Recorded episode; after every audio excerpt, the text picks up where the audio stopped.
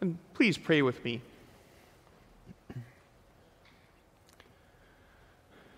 Come to us, Holy Spirit. Come and speak to us through the words of Scripture, that the fruit of joy might grow in our lives. Amen. Groucho Marx, the legendary comedian and actor, was in a hotel lobby one day when a pastor in a clerical collar came up to him and said, Thank you, Groucho, for bringing so much joy and laughter into people's lives. Thank you, Groucho replied, for taking so much joy and laughter out of them. it's a good one line come, comeback, but it cuts a little bit close to home. Uh, churches and sometimes their leaders are not often known for their laughter or their joy. We deal with serious things here, like funerals, salvation, theology, but I think it's fair to say that we sometimes take ourselves too seriously. Sometimes we forget to tell our faces that Jesus is risen from the dead. In Christ, we are set free from sin and death. In the Spirit, we are filled to the brim with life. If anyone has reason for joy, it is us. As one hymn writer put it, since Christ is Lord of heaven and earth, how can I keep from singing? And we could just as easily say, since Christ is Lord of heaven and earth, how can I keep from laughing, from smiling? This summer, we are focusing on joy for seven weeks.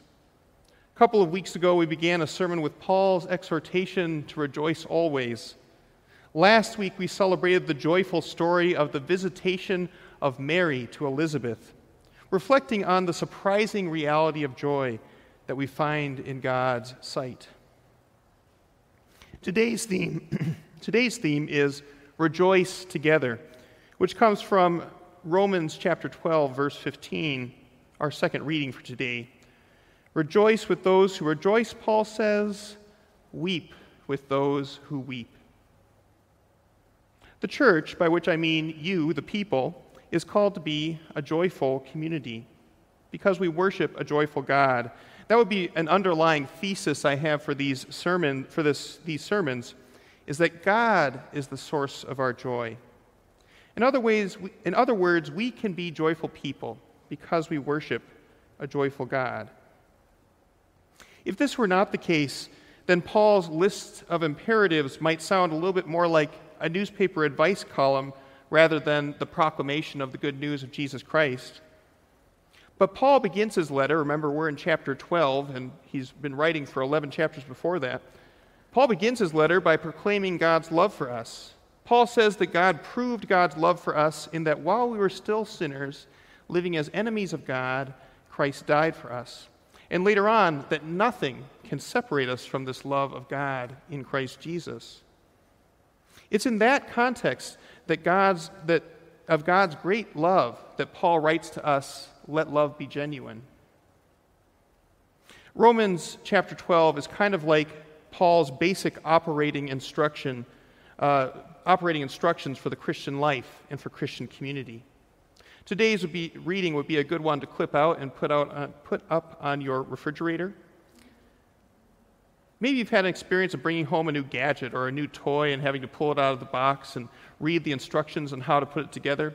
And I know there are some of us who are stubborn who don't like to use the, the directions, but uh, now let's all pretend we follow the manufacturer's directions.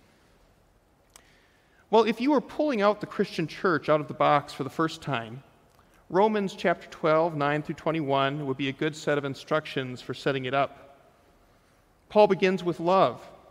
Let love be genu- genuine, and love one another with mutual affection. Love is kind of like remembering to plug in the church into its power supply or remembering to turn it on. Uh, when I was in high school, I was part of the high school IT team that would sometimes get called in by teachers to help them figure out their computer. And uh, we always had a code word for when the teacher forgot to plug it in before calling us. Uh, we called it a level one error. Uh, so Likewise, forgetting to love would be a level one error for the church.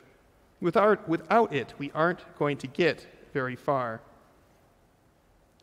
Everything else in Paul's list seems to grow out of this love. And because of this love, we are able to serve and honor, persevere and show hospitality. We are to bless and give to the needy, Paul says. And among these basic operating instructions for the Christian life is rejoice with those who rejoice, weep with those who weep. Christians are called to rejoice together. One of my ongoing desires for Trinity is that we would be a people who shares our joys and our sorrows together. We do this already in so many ways. We rejoice together when we celebrate anniversaries and baptisms, remissions and new job opportunities and birthdays. We weep together when we bear the burdens of grief, disease, loneliness, and stress. But this is the vision in front of us, calling us forward always into deeper relationship with God and with one another. We are called to be a community that rejoices and weeps together. I believe that a church that takes time to laugh together will be ready to cry together when the time comes. Part of the good news for us today is that God has given us to each other. As the psalmist says, how very good and pleasant it is when kindred live together in unity. We don't have to do this thing called life by ourselves. And the church at its best is like a large extended family that supports one another through highs and lows, thick and thin. Whenever we baptize someone or welcome someone as a new member or someone affirms their baptism, we make a promise to them. At the font, we say, People of God, do you promise to support this person and to pray for them in their life in Christ? And we all promise we do. Remember that promise if you are ever in a lonely place.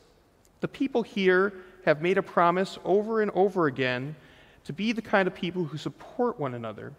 And this is an incredible gift from God. A cousin of mine who's experienced grief in her life likes to say, a sorrow shared is divided by two, and a joy shared is multiplied by two. When we rejoice with the rejoicing and weep with the weeping, we share the load of our burdens and we increase the amount of joy in the world. I would go so far as to say that it's impossible to be a Christian by yourself. Now, Christianity in our age has at times been reduced to a very private relationship between me and Jesus. But that's not what we encounter in the Bible. According to the Bible, our relationship with Jesus is personal, but it is never private because Christianity is a team sport, not an individual competition. For instance, in 1 Corinthians, Paul says that we are all part of the body of Christ. In other words, no one, no one of us is the body by ourselves. Only together do we form the body of Christ. Likewise, in the basic operating instructions from Romans 12, uh, which is addressed to a community of believers, these are plural verbs, not individual ones. And in the Gospel of Matthew, Jesus promises to be present wherever two or three are gathered in his name.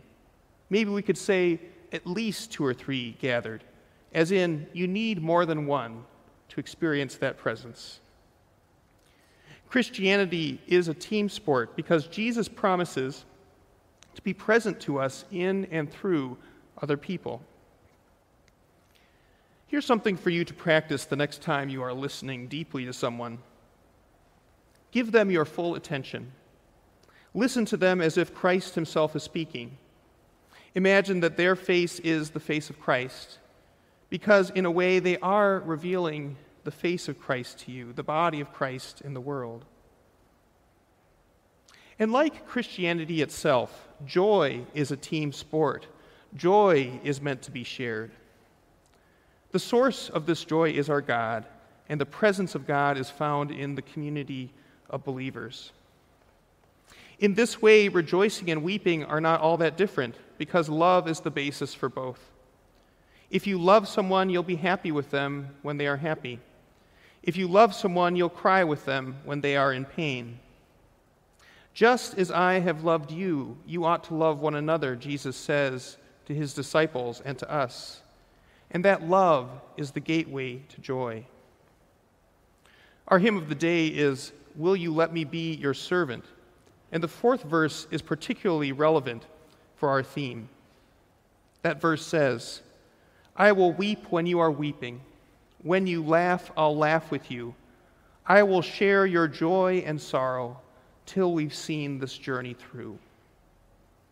And as we hear this song, I invite you with me to resolve to be a community that laughs together, cries together in the name of Jesus, the one who loves us. If today you feel the burdens of life, let us share it with you. If today you have a joy bursting inside you, let us share it with you. Because God has given us to each other as a gift. And may we see the smile of Christ in the smiles of each other. Amen.